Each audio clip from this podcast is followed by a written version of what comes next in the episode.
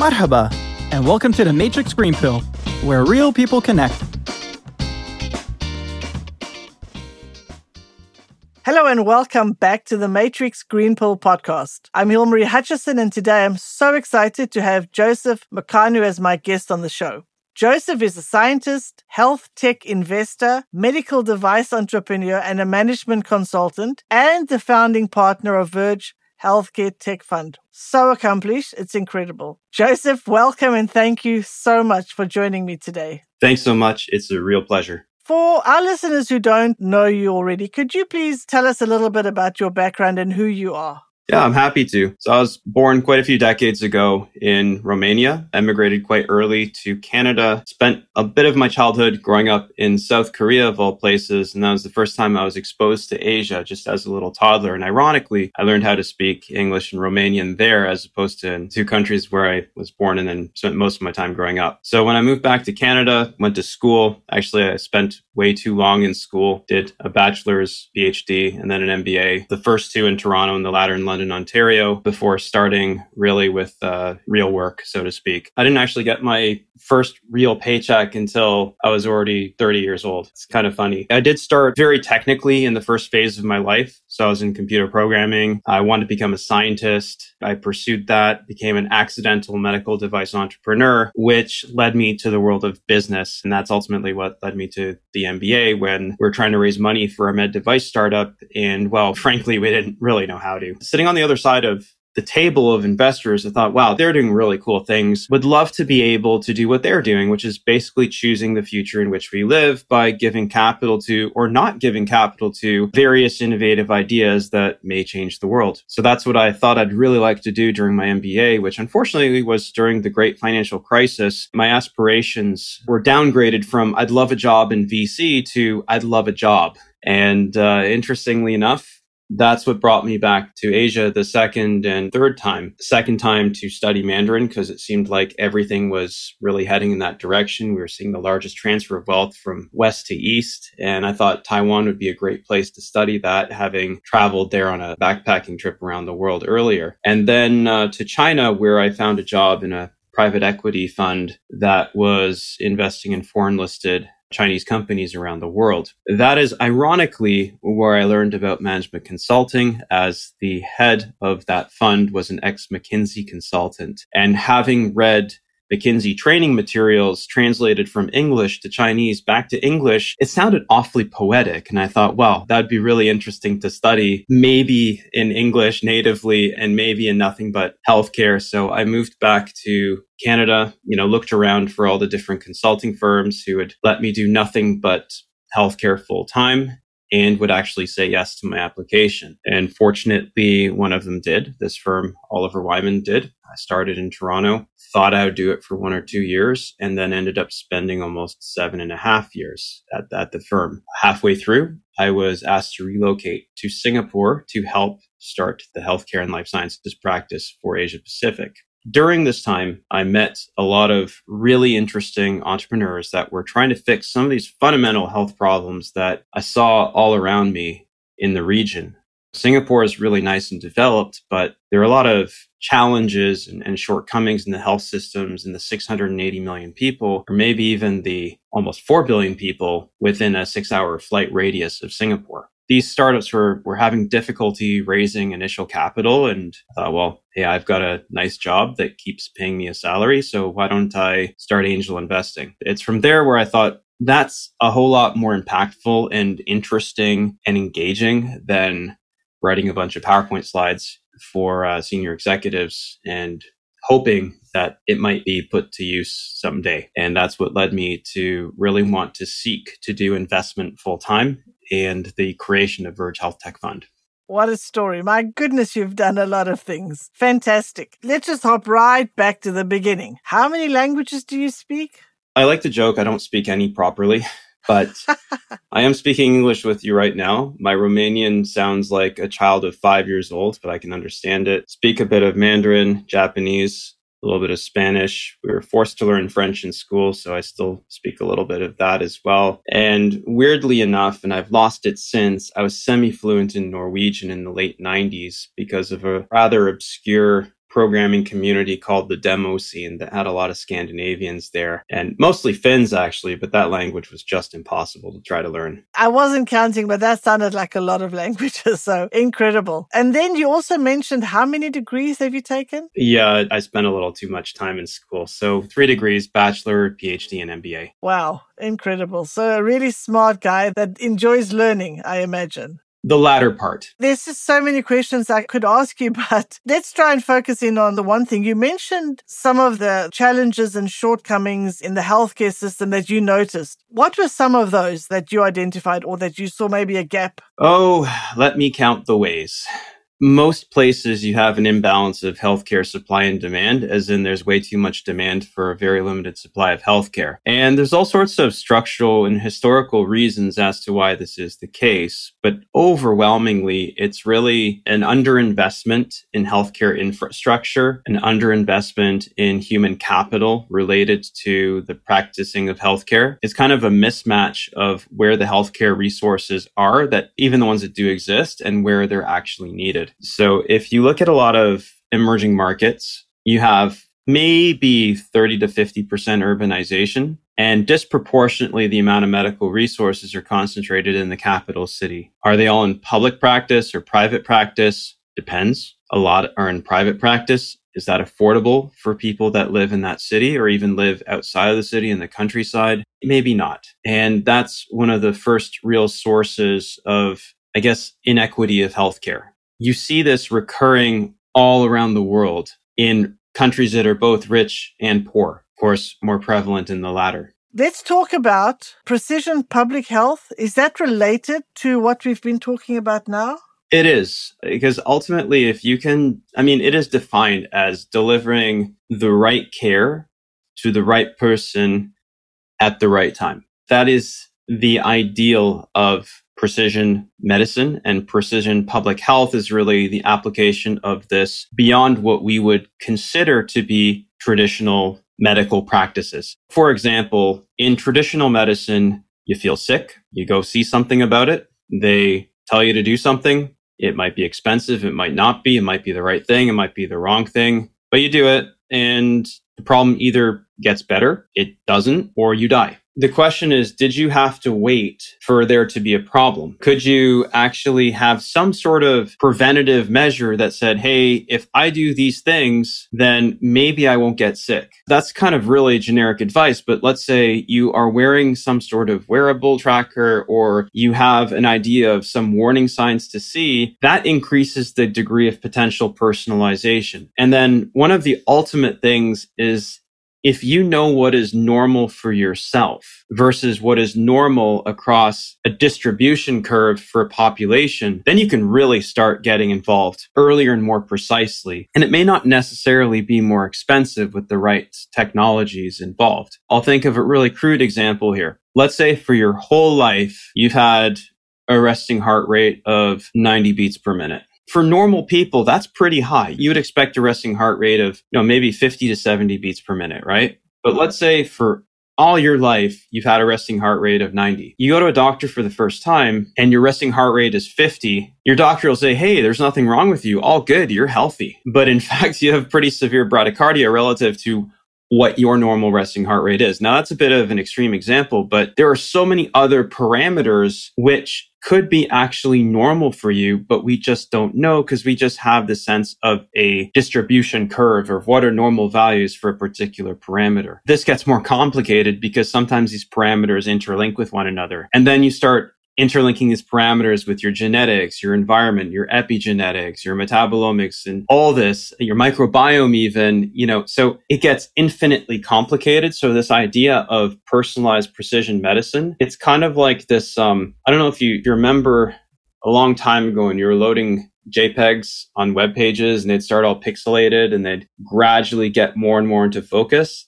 I feel that's kind of the whole evolution of personalized precision medicine as well. And we're just kind of in the early days of this journey. So you see like the eight by eight colored blocks instead of an image. We're talking about wearables and personalized wearables, right? For healthcare. Are we talking about continuous glucose monitors or something totally different?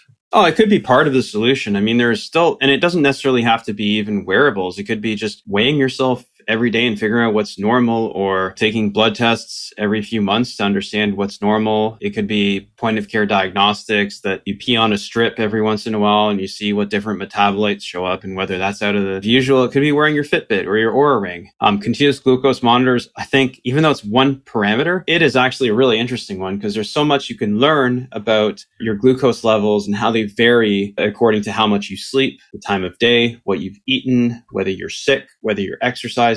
There's just so, so much out there that can really help you stay in peak condition or potentially intervene early if something's amiss. Yes, that makes absolute sense. It would certainly help to know early on because then you can take the measures that would help make a difference. As the founding partner of Verge Health Tech Fund, your focus is on seed stage healthcare technology companies relevant to the emerging markets. So, what are some of the infrastructure human capital gaps in early stage health tech investment? It really depends. And I know that's kind of a weak answer. It depends on the area that the startup is operating in. It depends also on the geography where the startup is operating in. If I were to kind of average it all out, I think that generally speaking, you've got a lot of founders that really are passionate about solving a problem, but they don't necessarily have all the human capital required to get to where they need to be before they run out of money. I think two areas stand out. One is, you know, real good technical talent. And I don't mean technical as in building devices. I mean technical as in CTO, especially if you're doing something that involves a lot of data and software and interfacing with different pieces in the ecosystem. That's one skill that we see is in, in, real short supply. And I think a lot of really good technical talent is being sucked away by the large companies and some of the more attractive fintechs and Web3 companies although I think we're starting to see a small reversal there. And then the other big talent gap I see is really around regulatory. These folks are in short supply. They're usually working either as regulatory consultants or for large life sciences companies. And startups really can't afford the right regulatory guidance early enough in their journey. And sometimes they'll get to a prototype, it'll work, and then they'll realize that it's totally incompatible from a regulatory point of view and they have to start again. And that's like the worst case scenario. The other big challenge is seed stage startup investing. It's a lonely field when you're looking for additional capital. If you haven't gotten the solution to a point where it's generating revenue or you know regulatory approval or an easy story to tell with clear product market fit, then it's really hard to attract follow on capital, especially if you're outside of the traditional sources of capital in the coasts of the US and maybe London and Tel Aviv and Switzerland and in other parts of the world. The last one is probably around integration with existing healthcare infrastructure. Doctors are really short on time and they don't have the bandwidth to entertain a lot of innovations generally, unless it obviously improves their practice and saves them time. Insurers,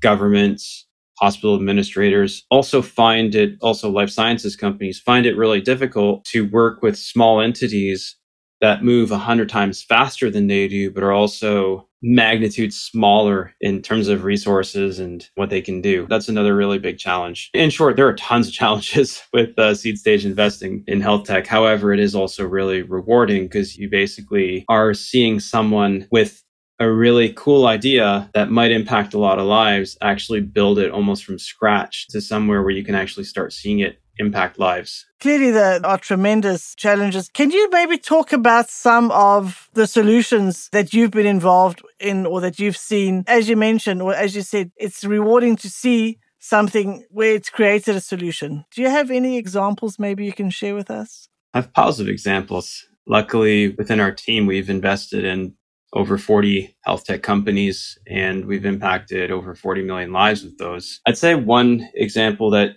comes to mind is maybe it doesn't sound super exciting in terms of, you know, it's not space age technologies, there's no lasers involved. It's something pretty basic. What happens if you take someone in the village who has a bit of time, an inclination to help people, train them to become a community health worker, empower them with technology, as in small sensors, high quality products to distribute, microinsurance policies, give them a tablet to track all this, give health education campaigns, be able to do some rudimentary health records and health screening, and uh, set them loose on the village. What happens if you do that? What's the impact they can have? And we have a company in our portfolio that's actually headquartered here in Singapore and active across five different countries and two continents that has done exactly this. And they have impacted, and they're just in the early days of their existence, 1.1 million lives across a thousand villages in India,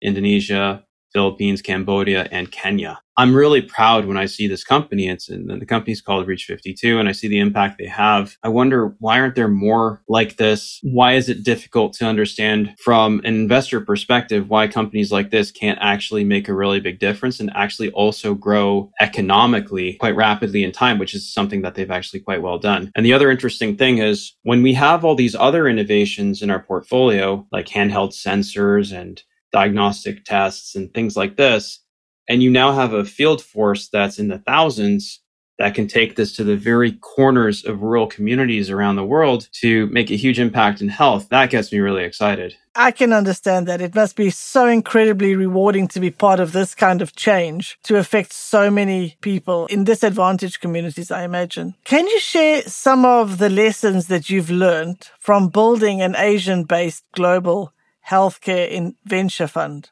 The first lesson I have is nothing ever happens as quickly or as easily as people say it will. That's one of the lessons I've learned. Eventually, if you're persistent, consistent, and do what you say you're going to do, you know, you'll eventually get there. The path might not be linear from A to B, but you'll eventually get there. I've learned that it's really good to have the world's best airport next to your house because uh, there is a lot of travel involved with running a global fund. I've learned that it's really helpful to try to be useful to a lot of people that you meet because you never know when they might encounter something that's you know highly relevant and life changing for you. I think I've been the beneficiary of such things too many times to count. So I don't want to highlight any particular examples. The other really I'd say the other really big lesson is that, you know, I think people do want the best for you and want you to succeed, especially if you're trying to do something quite important. So again, I've been really fortunate to have had a lot of helping hands along the way. And by no means can this be a single person effort. You, you, definitely need a team to try to do this. And, and one of the things, I think one of my regrets that I've had is not maybe taking a little bit more risk and trying to recruit a team even before I knew I was going to really need one as we work on the second chapter of this journey and try to go to scale. I think I was too conservative with that approach and I, I should have probably brought on some help earlier. Excellent. Very good. It's been an excellent discussion with you. You're trying to make some really big changes. You've uh, taken on some very big challenges. And as you mentioned earlier when we were chatting, how important it is the importance of healthcare and why people should care. So it's been really interesting, very insightful. So thank you very much for that. Now we've come to the segment of our show where I will ask you a few rapid fire questions, our version of a game show. Are you ready? Absolutely. I know you've traveled a lot. So, what's your favorite vacation destination? I'd say Bhutan or Japan. What scares you? Entropy. What is your favorite drink? I'm going to say something weird. I'm going to say Borjomi, which is a Georgian spring water. Wow, I never heard that answer. Fantastic. What is one thing you do each day? no matter how busy you are. Aside from breathing and counting my lucky stars for being alive, I do stop and I do deliberately breathe. I pause, I reflect, and I try to reduce the amount of stress that I have built up subconsciously. Like just taking a few deep breaths every day does miracles. I think you're right. Absolutely. So that was the rapid fire done. So that was pretty easy. Before we wrap up, we'd like to do our green pill moment. So, what was the green pill moment or your green pill moment? The action or event that was the turning point for you or your career? I think there's probably two green pill moments. Am I allowed to have two green pill moments? You absolutely can have two green pill moments.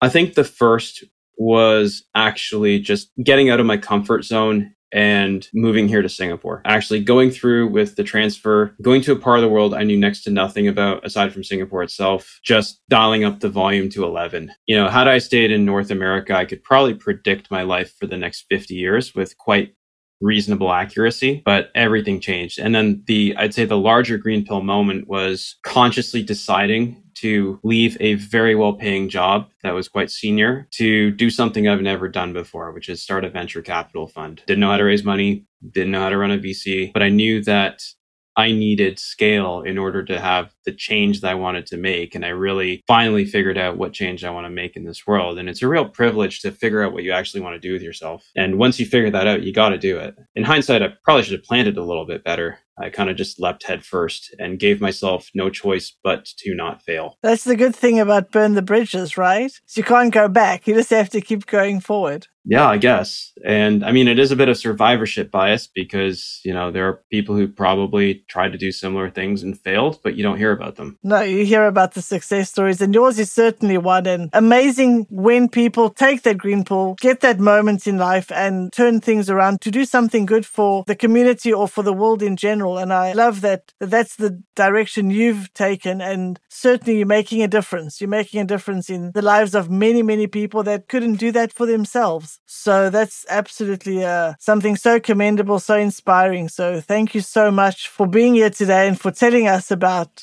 all the things you've done. It's incredible. Before we wrap up, could you tell our audience where they can find and follow you? I'm active on LinkedIn. I should be more active on Twitter. I'm assuming there are some show notes so you can post some uh, links. We will absolutely. Also, uh, our our website is uh, well always in the state of being redesigned and rewritten, but I think it's uh, stable enough to read right now, which is just verge.fund. Excellent. Yes, and we will definitely put that in the show notes as well. Joseph, thank you so much for being my guest today. I know you are doing this after a lot of travel and a long day, so I appreciate you making the time. I've so enjoyed this conversation with you, so thank you so much, and I wish you and and your fund all the very best. Well, thanks so much for the opportunity and uh, really, really appreciate the uh, chance to share hopefully some lessons that might be useful to others. Have a wonderful day.